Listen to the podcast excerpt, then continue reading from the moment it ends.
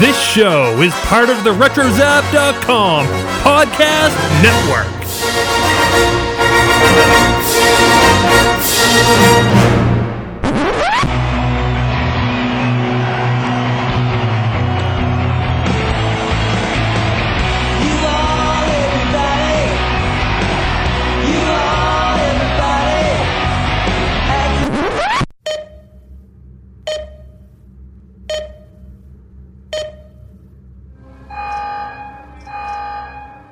Is previously on Lost, episode number 16 in translation. We are recording this tonight to hopefully translate just a little bit about what this episode's about.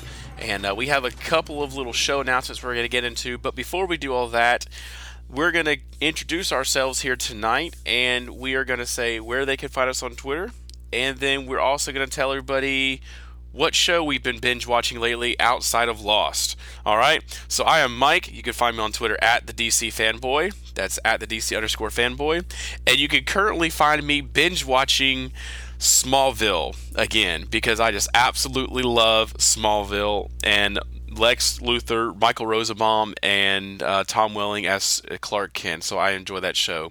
And the next host we have is Corey. What's going on, man? Hey, I wow, I'm doing pretty pretty good. Uh, except I'm just having a flashback right now to uh, probably like middle school when I was watching Smallville.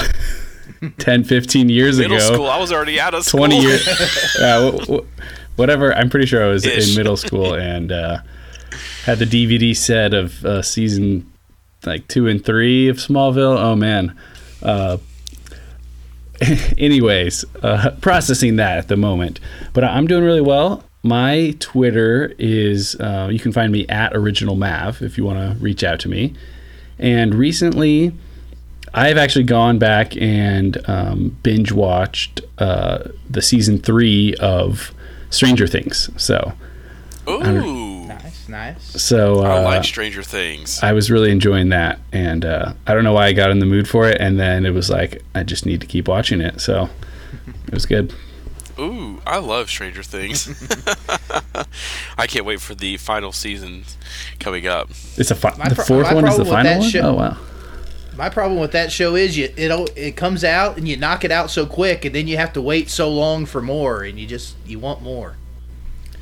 Yep. I'm not a fan of how a lot of shows these days they don't come out one year later; they come out like a year and a half later, and then maybe a year and nine months later, and so you know we're getting a, a se- you know two seasons in three years, and it just keeps dragging it out. So Oh yeah. it takes a while. High production value Well, though. that yes. other.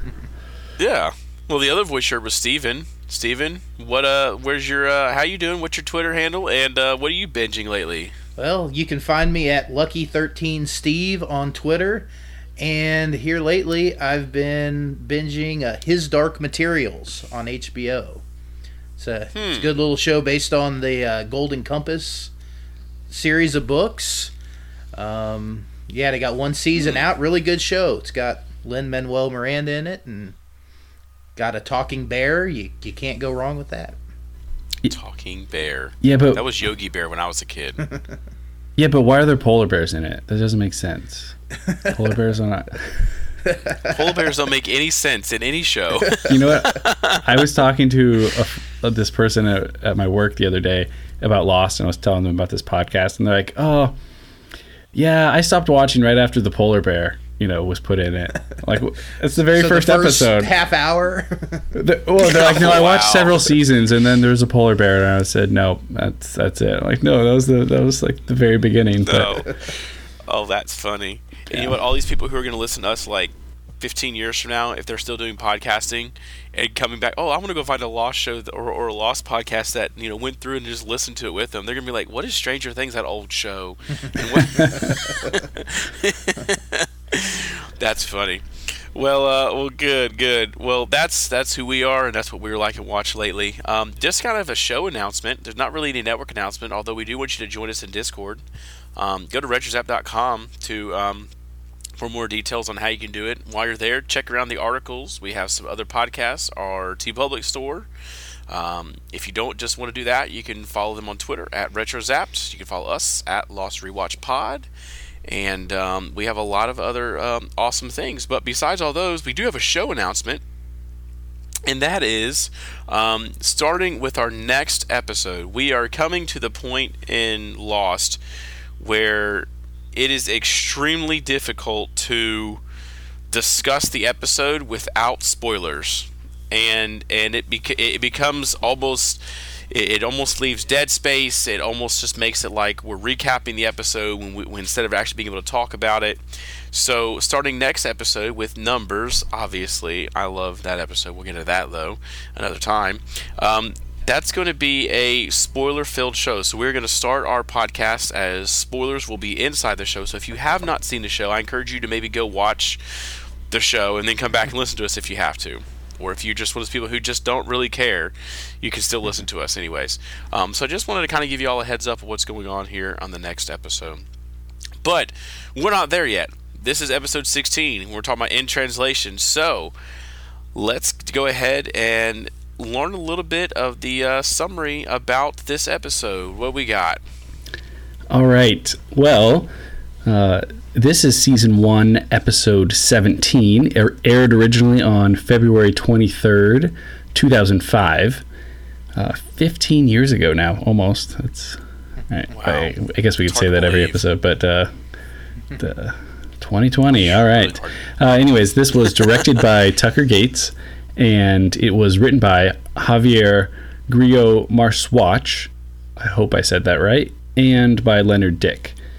Um, the basic summary is this An arsonist torches Michael's raft, and when Michael sees that Jin's hands are burned, the conflict between them escalates. Meanwhile, Boone begins to interfere in the growing relationship between Shannon and Sayid. Flashbacks in this episode are of Jin's point of view from the same events focused on in the episode House of the Rising Sun. Dun, dun, I really liked that, and we'll get to that later. But yeah, I really liked the way they did that that flashback on this episode. I thought it was really good. That they did the same thing, just from a different point of view.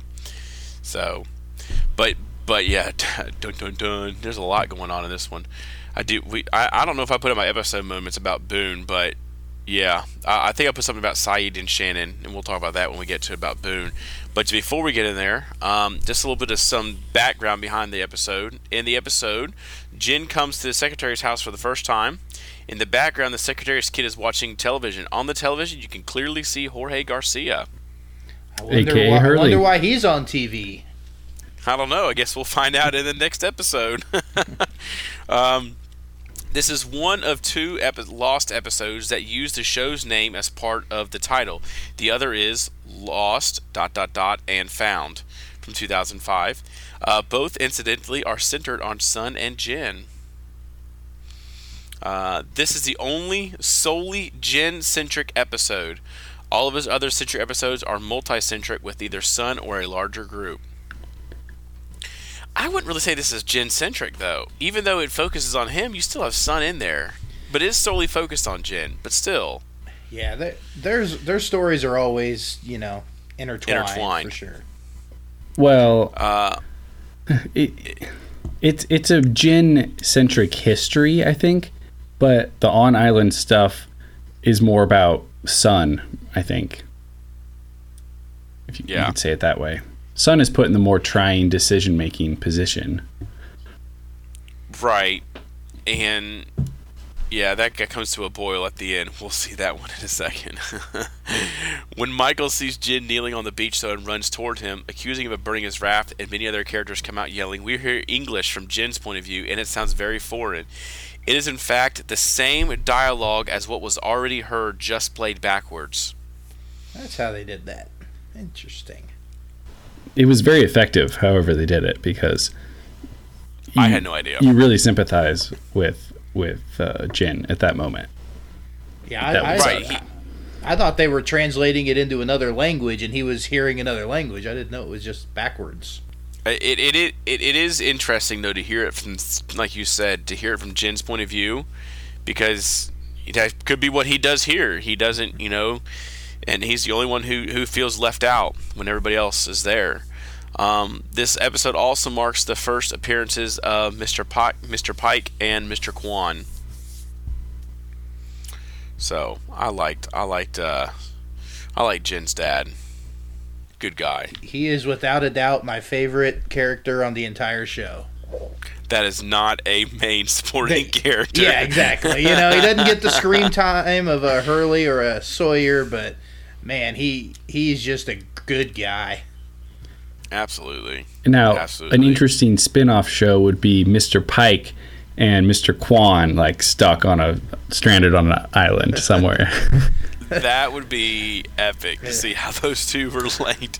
One would survive, one wouldn't. See- Who would it be? Season fifty something of uh, Survivor. Yes. Pretty much. Exile Oh, we will Island. get into Survivor. I can't. I can't imagine how Survivor's still in the air. we will get into that. Um, but let's go ahead and talk about this episode then. Um, so let's just kind of come some episode moments that we kind of found uh, that we really interested in. Um, I, I I was really the first one that that kind of really hit me was the Michael interrupting Jin and Sun. So Sun is out there and she's you know she's pretty much trying to get into the water, and Jin decides to cover her up, and Michael apparently wants to be the chivalrous knight that he is and runs over there and tries to stand up for Sun. And then Sun turns around and slaps Michael. now we don't know why she slapped Michael yet. Um, but but man, what what did Michael really even have a right to get involved in that?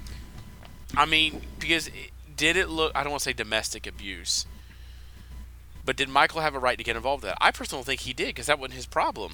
Well, Now, if it got physical, I could understand him wanting to get into it. I, I feel like that's when he did kind of jump in, is when it started getting physical. You know what? It was arguing, but then, you know, Sun But did it- kind of went to the ground, and and I feel like that's when he actually decided to rush in because, yeah, I feel like up until that point everybody was just kind of watching in disgust. But um, Well, But but but was it his place though? I, I do not think it was his place. Now, there, there's a couple things at play here. It's like if you know people, um, even just an okay amount, um, and you know about their life, like maybe you can step in. But culturally, he doesn't know what what's going on here, and and he shouldn't like jump in the middle of something that he doesn't necessarily understand. Where Sun can probably handle it fine herself. But the other thing at play is we basically have island rules, which means like nothing in the regular world makes sense. So it's like, do you jump in and like protect her, or is that going to make it worse? Or you know, so I see what Michael is trying to do, but um, obviously not the best person to do it to with his his history with Jin. So so then let's continue this this, this thread of Sun and Jin since they're they're they're they're they're part of the main episode. Let's continue. If we have any moments about them, let's talk about their moments in this episode before we go into somebody else's episode. Um, what else kind of stood out with you with with Jin and Sun then? Because obviously we know Michael was going to get upset here in just a little bit, but about just Jin and Sun, does anything else really um, stick out to you about their episode, about their their points in this show? I mean, this episode. Well, I think the main point that the story is trying to tell here is is that these two have been lying to each other in different ways for years or an extended period of time. Um, you know, Jin has like been been basically hiding his real thoughts while working for his dad or her dad, and then Sun has been hiding that she wants to leave him and to to and she's learned English and she's going to move away. And, and now on the island, she feels, I think she feels more pressure on the island of of knowing she can speak English, she understands everything, but she can't tell Jin. And I think you have these two people that are being weight weight uh, weighted down from their lies, and like they kind of have to, are forced to confront it in this episode. But and and and Jin never. I'm not Jin, but Sun never decided to leave until because she, she, was happy at first, and but she, she never decided to leave until I think the moment she decided was when he came home with with, with blood on his hands and blood all over his shirt. When, when, when that when that happened and he turned around and gave her just that app. And we see that look in an earlier episode and we don't know where he's come from. We just assumed that it was it was it was because of you know he had been turning evil from her you know from her father. We had no idea. But then you see it from his point of view and it's not that he's turning evil. It's the fact that he just saved a man's life and and he is wrestling with the fact that he just had to beat the crap out of a guy in order to save his life because the other guy was going was going to was going to kill him and he was wrestling now with how do I how do I do this? So the only thing, so he's still fuming. He's still trying to figure. He's not mad at Sun. He's mad at the cir- circumstance, and he's trying to figure out how to process it. And then when she leaves after she slaps him in the bathroom, we see him really just look down, like, man, what what what have I gotten myself into that I can't get out of? And now I'm pushing my wife away because of it. So I love the way that they tie those two together, those two scene, those two episodes. Yeah, it, it th- that was done very well. Um, I think the to me the the whole dynamic here was just the, the just how far their relationship had deteriorated. I mean, you know, we hear at the end Jin say, you know, we just we don't talk anymore. Um, but you know, more than that, he um, J- Jin just really the controlling behavior and Sun slapping. I mean, there's just some really unhealthy um, relationship behavior going on here, and I kind of feel like they. I don't know that we ever really. You know, we we see why Jin has gone down a road with because of what Mister Mister Paik has him doing, but I don't know that we ever that that that necessarily can justify his you know wanting to cover up his wife on the beach. You know, I I don't know that we ever really get a good explanation of why he's becoming so controlling. Um, I believe that's culture, though. And and yeah, there there probably is definitely some of that too. But you know, I, I think they kind of parallel it in in the backstory there when Son is you know getting dressed for her wedding and you know she asks him to, to to zip her zip her up or button her up and you know he's like oh do i have to yeah, I think that that scene was kind of meant to show the parallel between here he's trying to cover her up on the beach where they're at now, and before he was, you know, kind of, you know, not not that person yet. Well, I have well, a theory on this. Basically, like from what I saw in this episode, uh, well, actually, the whole season, Jin is just presented as this, you know, complete jerk. You know, this is the guy that most people dislike or they they just they they deal with him because he catches fish, but pretty much he's he's not considered to be that good of a guy. And I think the audience really doesn't like him for most of the season until this one episode. Then they show us his whole history, or or a big part of his history.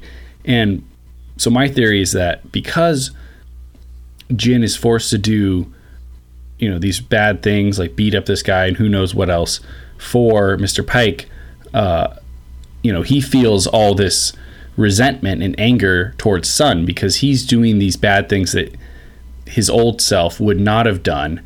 And now he can't go and tell sun because he can't have the weight of his actions be, be weighing on her. So he can't be honest and say, oh, this blood belongs to this guy. I had to go send this message for your dad and I did this instead. You know, he can't tell her anything. He has to that's part of his job is to use discretion. You can't just like go tell your wife everything because it's also, you know, tell you know implicates his his father or her father, and then you know she could talk to him anyway. So uh, I feel like they have all this this tension between them because of who Jin is forced to become is a you know direct result of of Sun, but uh, so he in a way becomes this other guy that's angry at her but it, he also is kind of like I have to act the part, so I have to be more like her father and do these type of things that are demeaning.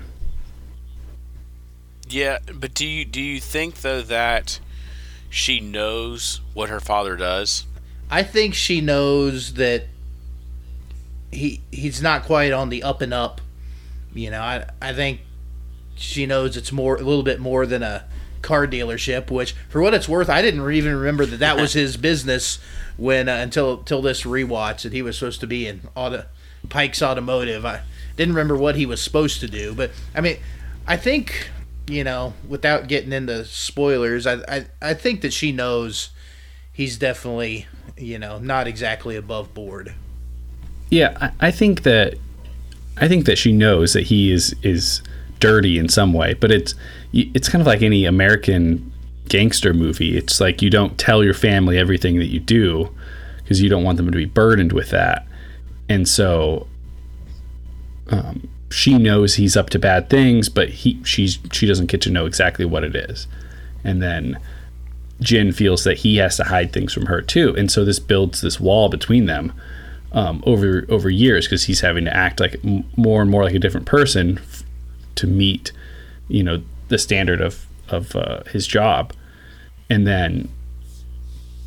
I mean, I think we just we could just talk about it now. The the most beautiful moment of this episode has to be that scene um, with his dad on the docks. You know, Yeah. Steven says that's his favorite character in Lost of all time, and and and you know it's because this scene is so impactful. Right. It you know, you have so Jin good. apologizing, almost. You know, you, you almost have Jin apologizing. His dad doesn't know, you know, because he, he meant, I, I, I pretty much, I said you were dead.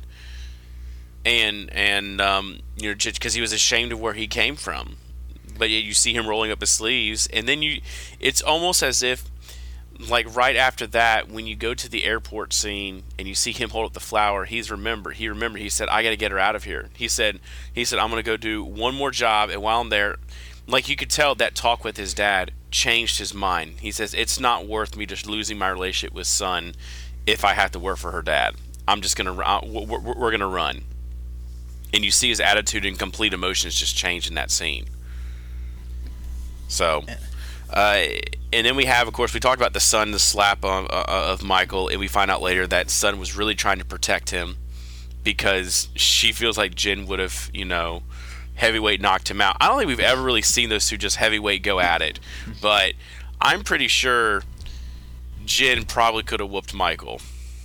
That's just my thinking. We, I, mean, Michael we, is an did- artist, right? We did see him go at it pretty good over the watch earlier in the year, though. So I felt like Well, they had a pretty good. no.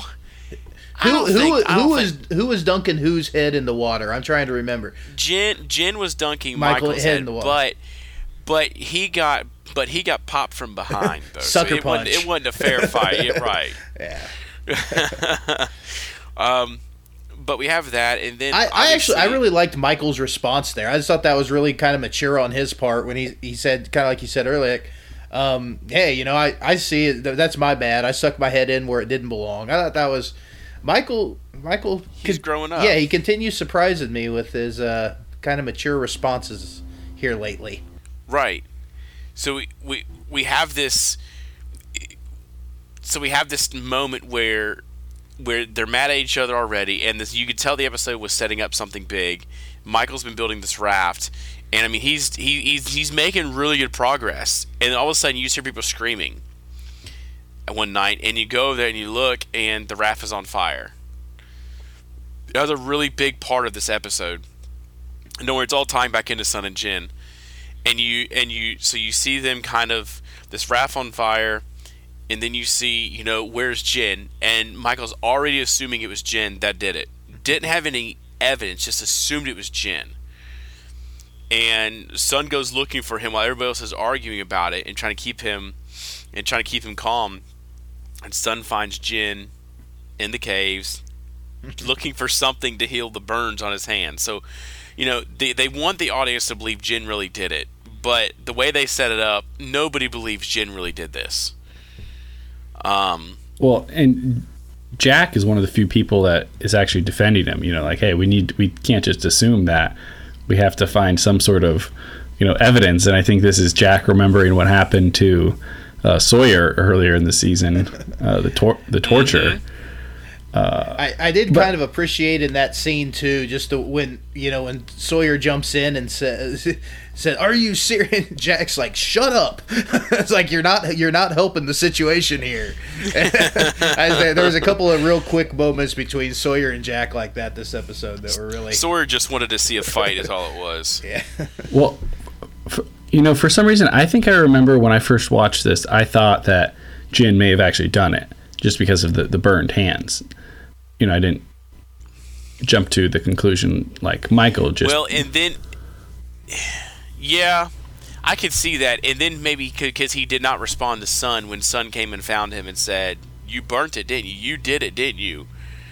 And um, and and, and he just never responded. He just he just left, of course, until the next day, and then um, Sawyer finds him out in the woods when he's trying to ease his hands. When you as soon as soon as you saw like Jin like bend down to try to get his hands wet, you knew he, somebody was going to show up, and Sawyer just comes up and just knocks him and then and then brings him back to the camp. What, what do you think? Do you think that uh, Jin was mad that you know Sun even asked him, even thought he could do it? Is that why he didn't say anything? He's just like, "Screw you! Like you think I could do that?" and you know storms I off. think so. Yeah, that's what it kind of seemed like. Yeah, abs- absolutely. That was that was my take too. I mean, yeah, I mean, I mean, I, I think so. And then of course we have so then we go back to the beach and we have this this Sun Jin and and even though like Sawyer throws him down and Michael comes and then just starts wailing on Jin, you know, and Jin's just standing there.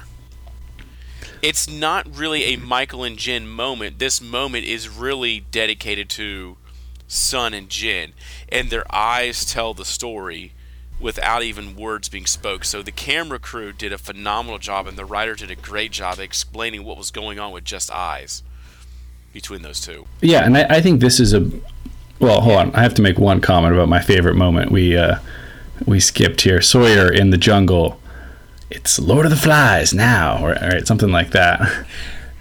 Yep, and you know what? It's funny you said that. I had never read that book until I heard Sawyer said it, say it, and then when he actually goes and reads the book on the show, so then that encouraged me to go pick up the book. And then as soon as I finished the book reading it, I'm like, okay, I get this now. How this compares to this show very much. Yeah, so, yeah, it's Sawyer's brutal. saying.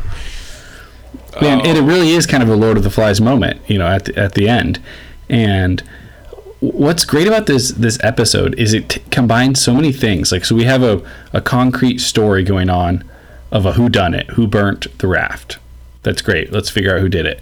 And then you also have this this season long story of Sun being able to speak English but never being forced to, you know, tell anybody or tell Jin about this and then you have you know Jin is going to be beat to death if Sun doesn't jump in and and you know start translating English and tell them to stop. So she's literally forced like either I watch my husband get beat up, you know, possibly to death, or I reveal that I've been lying to him for who knows how long, a year probably or more, um, and completely you know embarrass him and just you know you know whatever it's a real hit to his honor you would say so Yeah. It's just a great collision of several things at once Yeah. And- And then you And you, you Go ahead, really you really get the impression I, I think it would have been less hurtful for I think Jin would have preferred to just continue taking the beating than for the whole camp to see that his wife knew English and he didn't know about it. Like I feel like that was just such a such a slap in the face to again that's probably a cultural thing. well, I Um just but she makes she makes him look like think a fool you know Right, and and, and, and I think the you know he was taking that beating not for her. He was taking that beating, I think, to try to atone for past sins. He's like, "This is my way of taking the beating. If it means that I have to take, take the beating for somebody, then I'll then then, then, I'll then I'll take it." And and of course, you know, later we, we do find out what happens on who actually does burn the raft.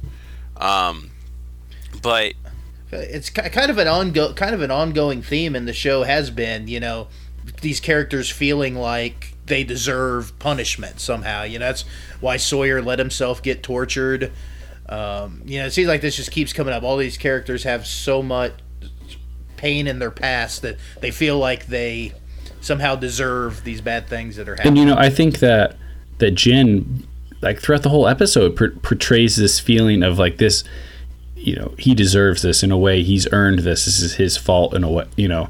And um, you know we get that you know I, I wonder what was going on in his head. The scene i think in the middle of the episode or, or actually maybe near the end where um, yeah it must be the last flashback where they're in the in the airport. Um, Oh crap! No, I'm thinking ahead to the to the finale. Okay, never mind. You guys know what scene I'm talking about. But Yeah. b- basically, Spoiler alert. the whole point is, is let me let me go back to uh, um, Jin's story here. Is he's being forced to give hand out these watches, and one in Sydney and then one in L.A. Uh, you know, to businessmen, and you know the ploy, the plot that he comes up with his dad, or his dad suggests is just ditch, do these, give these watches away, and ditch everything, run away, start a new life with your wife in America, hide away, and and start again. And it's such a selfless thing for this father to say, like, yeah, I'll probably never see you again, but if this is what you need to do to save your marriage, then it's worth it. Um, and so whatever, whatever you know is in Jin's head at that, you know, in those moments, like you maybe on the flight, he could think he's responsible in a way, or he did like you know if he's going to back out, he deserves uh, to be punished, and you can t- definitely see it throughout the episode. Yeah. Absolutely. I I also thought it, it was kind of interesting how how that that reveal of that he wanted them to deliver it to uh, Sydney and to America. it That this is directly what led them to the island. You know, it's the, Mr. Paik wanting them to deliver these watches. Um, I, I don't think we knew before this that, that that they wanted them delivered to Sydney and to America. Yeah. This is definitely one of those episodes where you see several pieces of a puzzle put together, and it- it's it's satisfying in a way. And I just think the brilliant moment of of Sun being forced to yell out "stop." I I mean, that's one of my favorite moments. I think it's just a great moment because she's she's put in the the ultimate you know tough tough decision um, right there, Right. and and you see the emotion on her face too when she yells it. I mean, you, you can you can visibly see it that it's not just a yell stop. You know, it's a she is she she is hurting because she's hurting because she's seeing her husband get beat up, but then she's also hurting because she knows that what that like you said, what she's about to do is going to completely decimate her husband because immediately after she yells stop, you see you know, when she says stop, leave him alone, you see Jin's eyes just kind of like lock eyes on her, like, wait a minute, you're speaking the same gibberish I just got done hearing. You know, uh, and and what's going on? So it was it was it was good. What uh, what else besides Sun and Jin uh, was kind of a big moment in this episode? I mean, I know it was a big moment, but um, I think I think a good thing to lead into here because it immediately followed this moment was uh, Locke's epic speech on the beach. I feel like that's kind of a an iconic iconic moment of you know the you know we're not the only people on this island and we all know it. I mean that's one of those speeches you remember for sure. Yeah. and. Um, there's so much irony in, in Locke being the one delivering this speech. Um, you know why why would anyone block our attempt to leave the island as we've already seen him um actually now that i say that we have found have we found out at this point that he about um Sayid? I think we did. Mm, when I'm not sure yet. well we'll just leave that Well- we'll leave that one alone for now but Locke of all people is not the one who when he says why would anyone block our block an attempt to leave the island um, we know that Locke of anyone would be the one to block an attempt to leave the island Well, the thing is, But I will say that it, it's strange looking, you know, in hindsight, some of the things he says here. But this has got to be one of the most memorable speeches of the whole show, at least for me. And it, it really stands out in most people's minds. But it's actually really short, too. It's not even that long of a speech. He basically, you know, they've attacked us, they've sabotaged us, abducted us, Right. you know, and, and then uh, he has that little point he does while he's doing the speech. I'm pretty sure this speech is mo- is also really memorable because it would be one of those clips that gets played in like every single previously unlost, uh, you know, episode. like for seasons to come, they would play this Yeah. clip because it does kind of summarize, uh, you know, some points there. But I do Yeah. also think this is John at his best, knowing like, hey, like we're all divided, pointing fingers at ourselves. We need to unite behind something, um, even if it's not or obviously, even if it's false that one of them burned the raft, because John knows the truth. Um, and uh, Because John always knows the truth. well, hope hopefully. Hopefully. But that leads me to probably, I think, the other big moment that we have left, or one of them is is Locke confronting Walt, and Walt admitting to burning the raft. Um, right. And Walt's Walt's reasoning was what? I just didn't want to move again. yeah, he, he, he, you know, I could see, I, I started to see, it's, it started a couple episodes ago. You kind of see the dynamic between Walt and Michael start to kind of shift a little bit. And you see Walt and, you know, finally letting Michael in and Michael finally kind of breaking through a little bit. So I think Walt was sensing that and he didn't want to leave. That and he just didn't want to move again. And, um, and yeah, it, it- so he, he, he burnt the raft, and we of course found out Jin was trying to help put the fire out on the raft because he, he, he was ready to get off there too. Um, but um, but yeah, so then we, you know, like you said, you know, Walt burnt the raft, and they had to build again. They had to start on the raft again. yeah. I thought it was a great, you know, intuitive Locke moment where he doesn't act like he's no he knows anything, and then of course he asks, you know, why did you why did you burn the raft, wall? And it's like, oh, Locke, how did he figure everything out? He like called his bluff or whatever. Um, but it is a good moment, especially because it looks like uh, Walt is probably kicking Locke's butt at backgammon because somehow Walt has just amazing luck, and that you know, Yep. Locke gives him a little touche. That was such a good little such a good little moment when you know when he rolled whatever he was supposed to roll and and Locke you know just kind of chuckled at how lucky Walt always Yeah. is mm-hmm. like good what would he say good good for you or, or something where it's like yep this is what happens It's good. Hey, they finally ran out of golf balls. Dude, I told. that was that was a nice little that was a nice little scene there too I, I was really I was thinking they went fishing I, I forgot that he didn't take him up on this offer right now but uh There's some things I really forgot about this Again, it's just- episode. like that's like Jin yeah in like pure rage hitting uh, rocks with the golf club. Like I had no memory of that. That moment was great. oh, see. Uh, let's see. Ran out of golf balls, and then of course um, we see the split between Jin and Sun. Jin's packing up his stuff. He's like, "I'm, I'm, I'm leaving the caves. You know, I, I can't be around her." And she won't. She's, she's, she's trying to get through to him. He won't talk to her. So you know, he eventually does, and then he just he says he he just wants to be alone, and he ends up going. And I love this. He ends up going, and and Michael is sifting through the stuff on the raft to find what's salvageable, and all of a sudden you see Jin walking with like four long bamboo poles, and um, and you just see this this friendship start to form between Jin and Michael, even though they have no earthly idea what either one are saying to each other. And, and this is, start- I think, the first, probably the first English John. I mean, sorry, uh, Jin speaks. He just says, "boat," and then Right. like that's the only line. Boat, boat. We understand. We're gonna make a boat. Let's Boat. do it.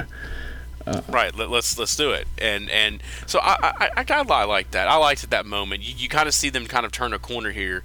Sometimes the best friendships are made through the in the fires. You know, sometimes people can be your worst enemy, and you just absolutely can't stand them. But then, you know, then they become your your your some of your closest friends. Now, you watch this episode, and I, I actually totally understand looking back, like why people think Lost is like purgatory or, or you know something some like afterlife because you pretty much have a lot of these episodes are these characters exercising their demons like and then having like a little bit of resolution by the end of the episode. Especially this one i feel like jin is like totally trying to like work through all the stuff he had to do and the person he's become. And by the end, end of the episode end of the episode he he's kind of stripped of all of that and he's just like all right i'm gonna help this guy make a boat. Like that's the simple thing i can do right now. And then sun you know she has everything collapse for her as well. Um, and it's uh, very metaphorical you know it's like very much they're exercising the, the demons of their life of their past. It it was just it was so painful to watch all episode long Jin denying you know his father was even alive, and it is it's kind of nice to see him now on the island, essentially you know living like his father. You know he's fishing, he's building a boat, he's he's using all those skills he learned from his father that he you know that he tried to run away from. They're all really coming in handy here on the island. Absolutely, absolutely. Um, so we see, we see, we saw, we've we've talked quite a bit about the Jin and Sun relationship tonight already. Um, is there any other kind of storylines that had some big moments in it tonight? One thing I really like that we keep seeing um, is how they plant little seeds a few episodes before that are gonna really blossom, you know, later on. And I like that this was kind of the beginning of the discussion of who is gonna go on the raft. Yeah. You know, you know, even though it ends up being a different, you know, we end up burning this raft. The the concept that you know they only got room for for four people. Um, it's kind of the beginning of that little conversation, him and Jack, and you know it's not a big part of this episode, but uh, you know we're gonna see that definitely become a bigger plot point here shortly. And we find out that Sawyer, by the way, for the first raft, Sawyer bought bought his way onto the raft. he said, "I had the supplies he needed, and I purchased my ticket, and I am out of here." good good thing I'm a spender, not a saver, Doc. That was a good line. Oh, not I'm a, a saver, not a spender. Had it backwards. oh. Now we, we do get a little more of. Uh, you know Sayid and Shannon in this episode too, right? Yes. And is this the one? Is this where where Locke gives gives Shannon the advice? I got a little confused because we watched yes. I watched this one last week. Yes. Yeah, and so I really like that moment um, where basically he says, you know, don't care about what Boone thinks. Like, why why are you worried about a rift between Sayid and and Boone? Like, um, this is a new life, or, what? What is the line? Everyone gets a new life on this island. I think that's a great moment, like a great, um, you know, moment for for Shannon to go. Oh, you're right. Okay, like you know, I'm. that's how I'm going to look at this. I'm not going to worry about what other people think. And it's obviously great advice for a lot of people in life is, is stop getting so concerned with every other person and, and try to figure out what you want life. And that so that's interesting. You brought up Boone because it's it's Shannon's worried about what you know about about Boone and the whole Sayid dynamic, yet Boone a few episodes back was worried about Shannon and had to work through his Shannon problems. But all of a sudden now Boone Boone's worried again about who Shannon's dating, and and and it seems like you know he everything he went through with Locke when Locke clubbed him in the back of the head and put paste on his back of his head is just unraveling here. Like, why, why are you going back to, the, you, you know, because he gave her the cold shoulder after that experience and just said, I'm done, I'm done with you. But now all of a sudden, he's he's back. He's back with her again. He's he's he's trying to he's trying to stop people from dating her and and and spending time with her and so so forth. So it, it was it's very odd to me to see yeah. Boone come back into the picture on this. Yeah, I think he. It's like he can't. Yeah help himself, you know, in in giving Sayid this this warning that's also kind of a you know a, he's planting a seed to kind of just mess with Sayid's head. Um, and it's obviously a regression of uh, Locke from his Locke therapy that he had. One other thing that I thought seemed a little unusual about just this whole storyline is, um, from everything we've seen from Sayid, it seems surprising to me that Boone's little uh, speech warning to him actually worked on Sayid. You know, yeah. kind of made Sayid question Shannon, and and I don't know that that really tracks with the Sayid we've seen the rest of the show. Like it, it just doesn't seem like that should have worked for Boone. You know, I, I don't know what you guys think. I just maybe maybe yeah. Sayid uh, you know maybe Sayid watched a lot of reality TV. You know when they whatever like catfish the person and he's like, "Oh man, I've seen so many people on these TV shows get tricked. I don't want to be." No, actually, I agree yeah. that it, it does yeah, seem I mean, a little I, out of character. I mean, he did, and and, and it, it, did. It did seem a little out of character, but I'm glad it ended up changing at the end. And they ended up kissing, and then you kind of start to see their budding of their relationship together on the show. So um, that that that's really good. That's that's it, it was a good moment. Uh, a lot of again, a lot of the moments that, that I've had on mine have been between Sun and Jin, and Michael and Jin, and then Sayid and Shannon. Um. So I, I think the the one the one other thing we haven't talked about might be the uh, the the end of the show Yeah. the the Walkman montage. Walkman. R.I.P. R.I.P. Hurley's batteries. Um, but that was just you know really kind of a fun way to uh, you know to to end the to end the the episode. Uh, got some real iconic moments of you know Sun back in her glory in her bathing suit with the towel flying behind her. That's definitely kind of an iconic scene. And then you know his Walkman skips, and that's the end of the music. And it's like, what is that? Crap. Yeah, I, I do think I did I did like the Sun one because it felt like now she said, okay, I understand I've hurt him, but now I am free. If we're all breaking all cultural norms now, I'm okay now.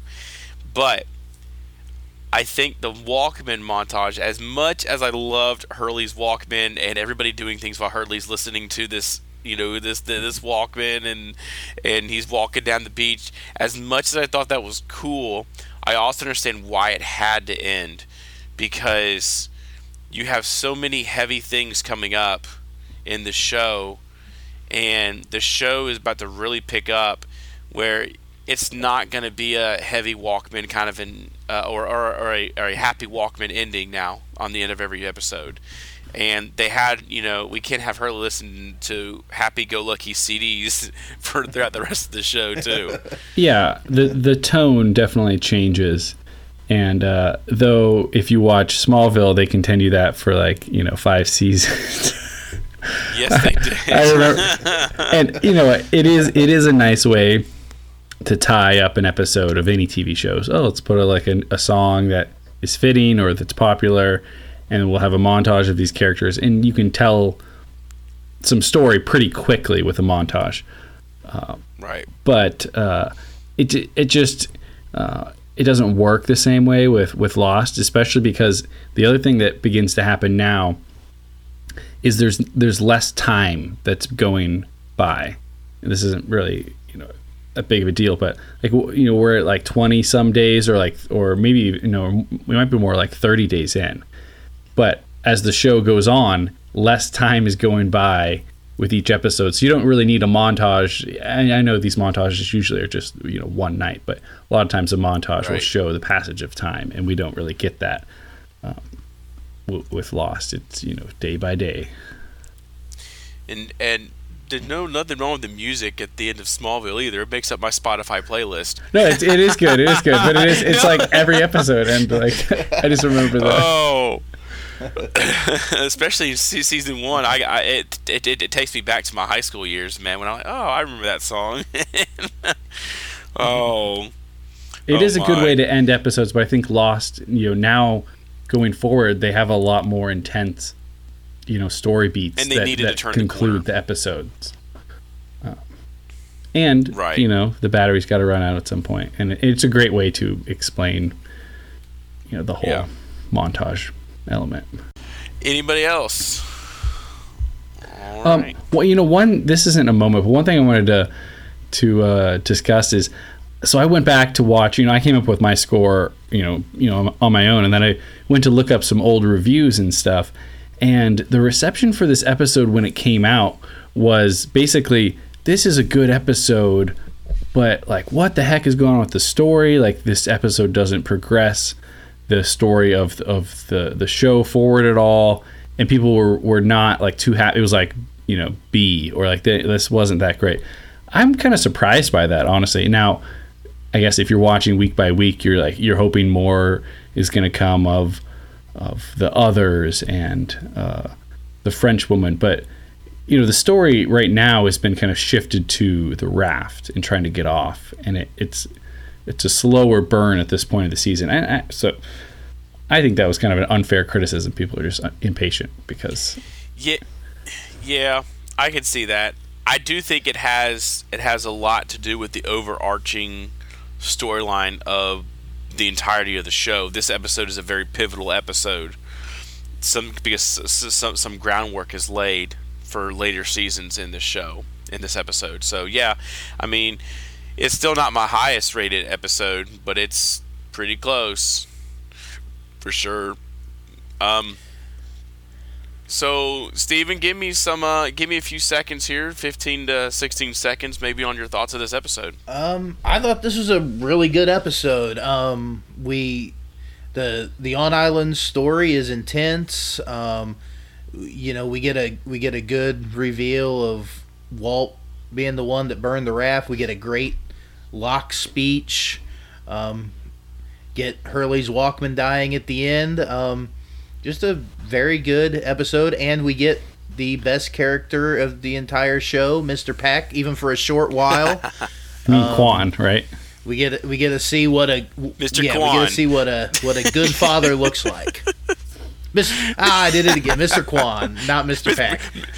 Talk, talk about uh, polar polar opposites. yeah. No, no, we see a we see a great father and we see a horrible father. So yeah, Mr. Kwon. Um, uh, so any episode with him is gonna be rated pretty high for me. Good, good.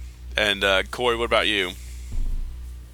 Yeah, I would say uh, this is an episode that that completely flips the script on what everything we thought we knew about Jin and gives us his side of everything.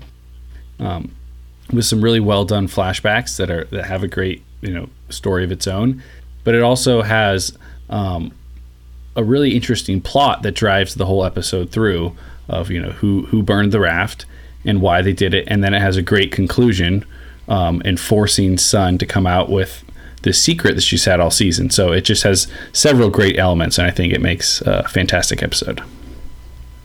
Yeah, I uh, I I think it's a good good episode. It moved the storylines, knowing where the story goes in the show. Um, this episode, going back and watching it again, kind of really good job at driving some things home, so I was very happy with it. Um, I, I, enjoyed seeing the the Michael. The, the, the best thing to me in this episode was the Michael Jin dynamic, where you see them as enemies at the beginning, and then at the end you see them finally coming and seeing eye to eye with one another on the raft itself. Even though they can't speak the same language, you see you see them coming together, and uh, and then you see the dynamic between Jin and Sun in that moment where Jin's getting the crap beat out of him by Michael. He's just standing there, but you see the conversation with their eyes more than just their words. Um, so that was my overall thoughts. It was a good episode. It was a good episode. So how are we rating this thing, Steven? We're gonna rate this on a uh, one out of twenty-three dead CD players. Aww. R.I.P. Hurley's Walk. All right. Um, this, Mike, what what did you rate this episode? I give this one 21 out of 23 dead CD players. Um, it was some good things, some some things that kind of kind of took me out. I can understand why they did it. It's not not a perfect episode to me, but it's a very good episode. So it definitely gets a, a very highly rated 21 out of 23 uh, dead CD players uh, for me. All right, Corey. Corey, what did you rate this episode? Well, as? Steven, I'm going to give this a perfect score. Um, I'm going 23 Ooh, out of 23 dead score. CD players. Boom, boom, boom. Yeah, is that so, perfect. Is that the first perfect scores episode we've had so far? Well, I think so. Well, we didn't really do the. I think so. The pilot. I mean, I know it wasn't. Uh, I wasn't lost yet, but uh, I, there, there could have been some other perfect, but but yes, this is the first perfect score that I've given out for sure. Um, yeah. You know, I I thought about this. That was my first reaction. Was like, wow, this is perfect. And then I went back, like trying to find things to criticize, like that. And just for me personally, I think that it's just a great story, and you know, it has a very emotional ending. And I'm like, there's nothing I would have changed. This is this is great. Um, which is Good. surprising because if you had said what episode is definitely is a 23 out of 23 before we started doing this? I would have probably not thought of this episode but um, i think it's a great story. Good. Steven? All right. I like it. Bold bold ranking. Corey good job uh, i I thought I was pretty high on this episode. I, I also went 21 out of 23 dead CD players. Um, I mean, I echo everything you you thought about the episode, Corey. I, probably the only thing I didn't like about it was the the Boone kind of the Boone and the site the Boone backtracking on the progress he had made and the so that might have brought it down just a little for me but but I mean yeah excellent episode um, really good backstory. And as I said it's got Mr. Kwon um, who I just can't repeat enough how awesome of a character he is. I wish we saw more of him Well, all right. So we're going to move on to our uh, final discussion here, and uh, it's going to have some references, some information here for everybody. Uh, first up, we've got Sawyer's Name Dictionary. Uh, we had a few in this episode. Uh, for Jin, Sawyer calls him Torchy, which seems like one of the l- least creative nicknames. He's Yes. holding a torch. Hey, Torchy. okay. Um, Oh, and then he also calls him Bruce Lee, um, which is, you know, sounds like something Sawyer would say.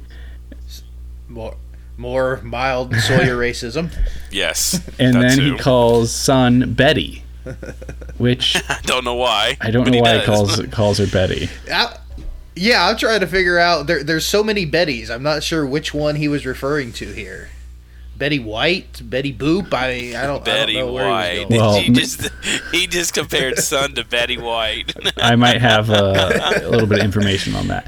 And our total freckle count is up to five, which seems pretty low. hasn't- I think it's going to start. it, it, he, jumping he up hasn't more. called her Freckles in a while. Freckles really starts to pick up in season two, though, and especially into, into season three.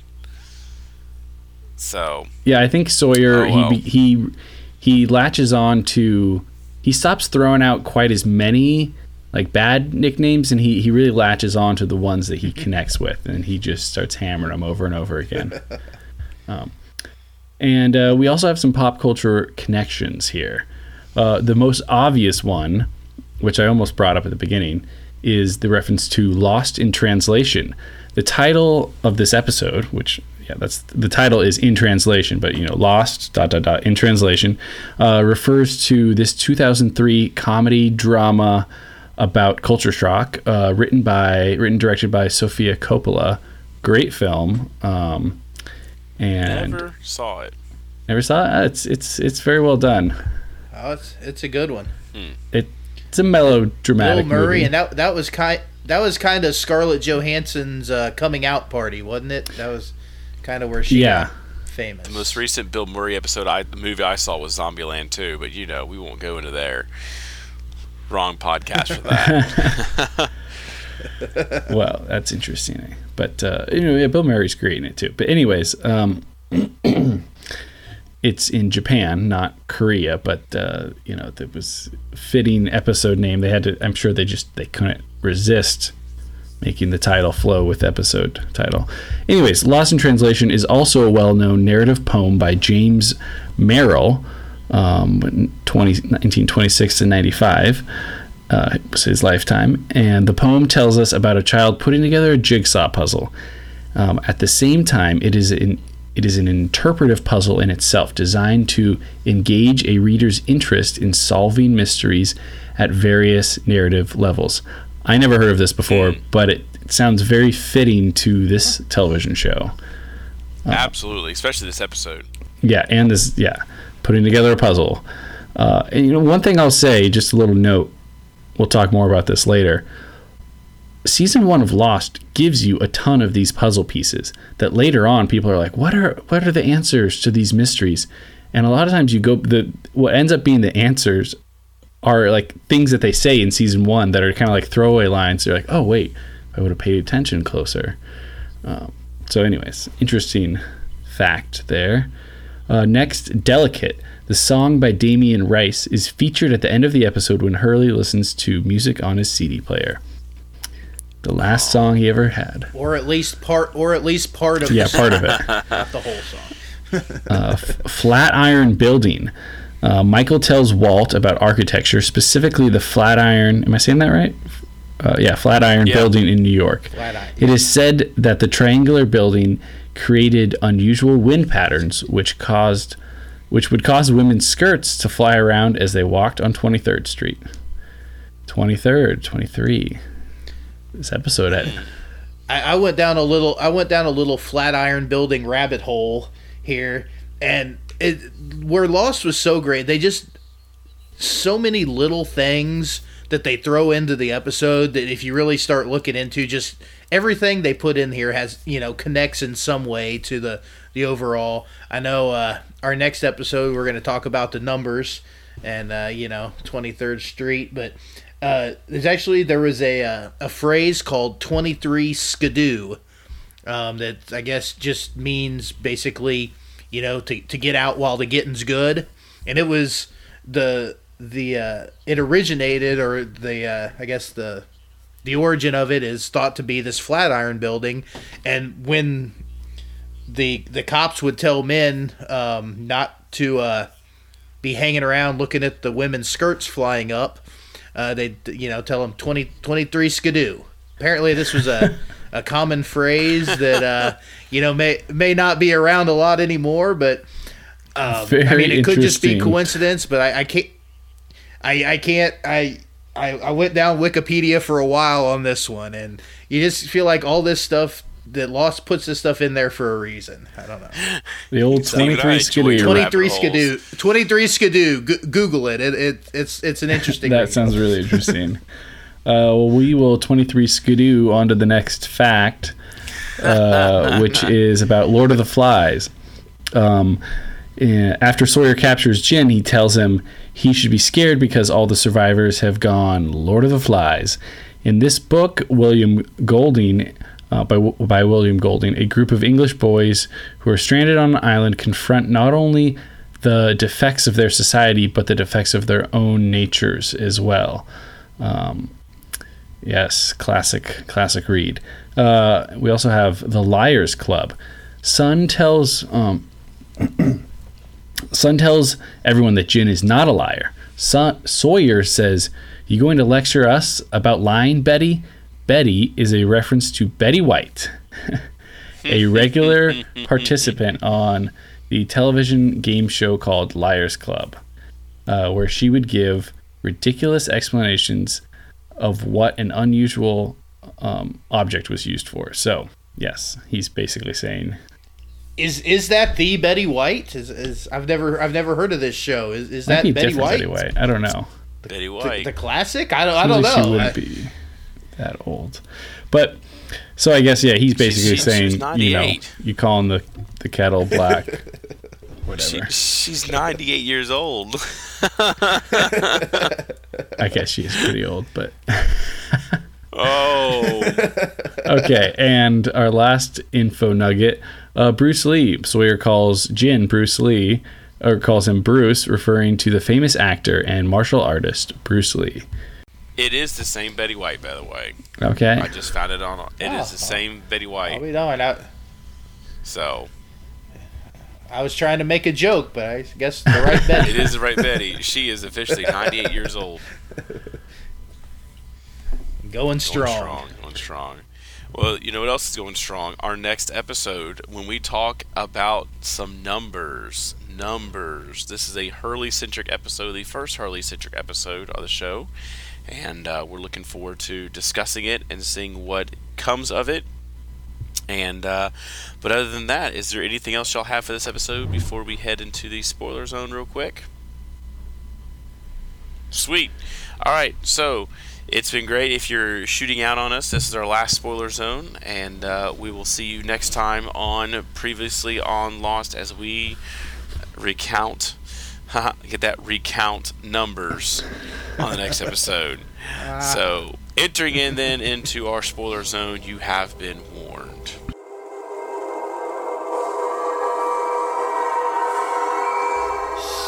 Spoiler Zone. Oh man, I got some uh, Sun's, Sun's or Jin's dad thoughts. Um, later in the episode DOC, we find out that it, at the time of the when Jin goes to see his father, we find out he's already met his wife.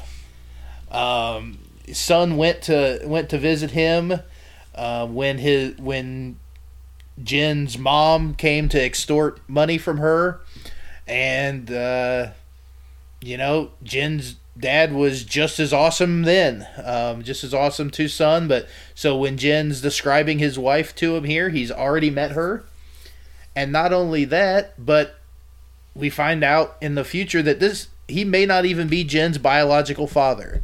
He he raised him, um, but he didn't even know if he was his. His his mother was a was a uh, lady of the night and Lady uh, left of him the with night. is that still a PC? I don't know what, what, what we Oh. call him there, but um, but you know, and he just you know says really nicely, You know, he's like, who else was gonna raise him? So he he raised them, and uh, despite the fact that Jin's out here, you know, telling people he's dead, he is just an awesome father, and uh, love every minute of it.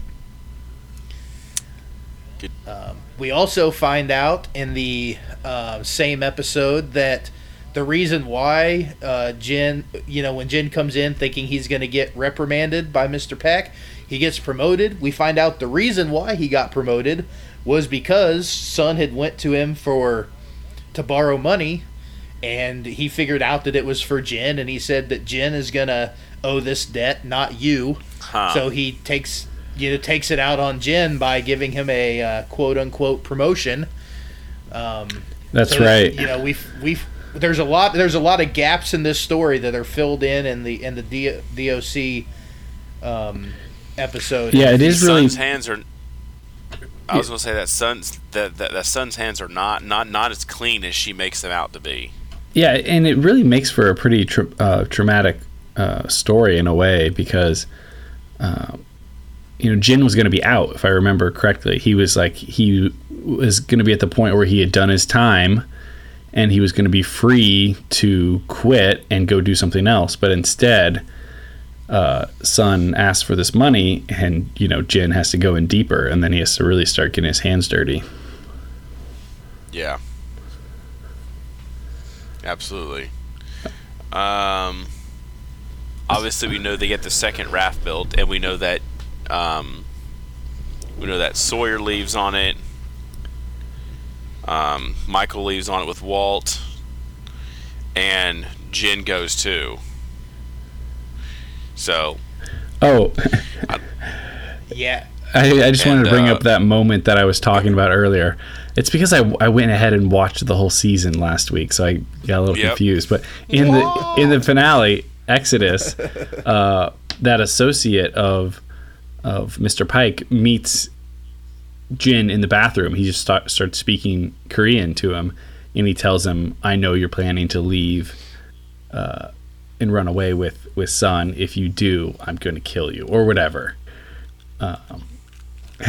and which I think is a really interesting moment if you think like when you break down all the information we're given on this on this Sun Jin story, you know, drama with with her father. It's really interesting how many different moving pieces are there, and it's also sad uh, because there's so much that Jin and Sun don't tell each other. I, I think personally, their backstories uh, to me is the most interesting and also the most complex. But to me, one of my favorite backstories of this of this, of this entire show. Because Hurley's, we, we understand Hurley. We know he ended up in mental institution because of the numbers, and he won the lottery. He lost his friends, and bad things happened. Jack, we know, lost his, you know, issues with his dad and his family, and then went to Thailand, got some tattoos, and and we, we understand these things. But to me, the most interesting one and the most that had that, that brings out the most emotion though is the Jin and Sun one to me. Well, it really also it just it just really flips the story on on its head from what you think at the start of the series to the end. You know, you, you as as horrible as Jin seemed at the beginning of the season, he really becomes a sympathetic character, and really a tragic character as the show goes on. Um, but yeah, I agree. They they have a r- really complicated and uh, well told history. Yeah, yeah, because it, it is at the heart heart of it is a great love story, and Jin's one you know major motivation is his love for his wife, and then it's put into conflict with this working for for Paik because now it's like what he's doing there, you know, causes conflict with his wife, and then, uh, you know, ultimately, you know, Jin chooses to save his wife over over trying to escape on his own, um, and their their love Yeah. story ends in the most um, tragic way possible. They both die, and Yeah. yeah, and I, I can't help when watching this episode and seeing his how his frame of mind changes when he sees the daughter of the environmental secretary um, you know how he's you know he, he really seems conflicted by having to beat this guy up in front of his daughter. It, you know it can't help you in hindsight think about how he had a daughter that he never met because of that decision he made because of a lot of things out of his control. And then ultimately the decision he made to stay with Sun he never gets to meet his daughter who is you know out there with no parents now and uh, hopefully hopefully at least she has a relationship with her dog popo who we see introduced this episode Yep. um, you know, that's the dog that Jin gives Sun later. So, that, yeah, there's a there's a lot of layers to to their story that um, you know we kind of see. yeah, started and I here. think a lot of times, uh, Jin and Sun episodes get a bad rap because people are just lazy about reading the subtitles, and so. But there, there is some really great storytelling with their with their uh, history. Yeah. Hey, I watch every show with subtitles on if I can. Because you just you're just surprised at what you miss. So, anything else? um, I as far as Locke's speech, you got to go back to that. How you know not only when he makes his speech about who would who would block an attempt to leave. I couldn't. I can't. If we've already seen this, but whether we've learned that he was the one who, when Sayid was trying to triangulate the signal, he bashed Sayid over the head. We in the future we see him blow up a submarine. He, blow, he blows up a boat to keep them from getting off the island. Like pretty much his entire first th- four seasons is trying to keep people from getting off the island. uh, I- and just to see him make that speech is just so ironic. I and, don't. But it, it, it Go ahead. no, I, I, I was going Go to say ahead. I don't think he's told Sayid yet that he hit him beside the head. I think that comes in this in the, in one of the two parts of the season finale. is that a, When they're on their yeah, way I, to the I kind radio- of stopped when they're there. on to the I- radio I, was tower. thinking we. It's the Sayid episode. I was thinking we had learned that, but It's like do Okay. know. It's the one right before the finale, I think. Okay, because in the finale they're they're heading toward, toward the radio tower. So and also just a little moment where uh, Locke and Walt, you know, when Walt asks Locke, "Is your dad cool?" and he says, "No, he's not cool." that that's the understatement of uh, of all time Yeah. there by Locke. It's definitely not that's cool. true. He is Oh. anti-cool. It's the opposite of cool. So, well, guys, it's been good on this episode, but um, I believe that may be it for in translation. We have translated as much as we possibly could, so we are going to uh, head out, and then we will see you guys back here next time as we discuss a numbers episode where it is Hurley centered. So until next time, peace out, everybody. Peace out. Have a good one.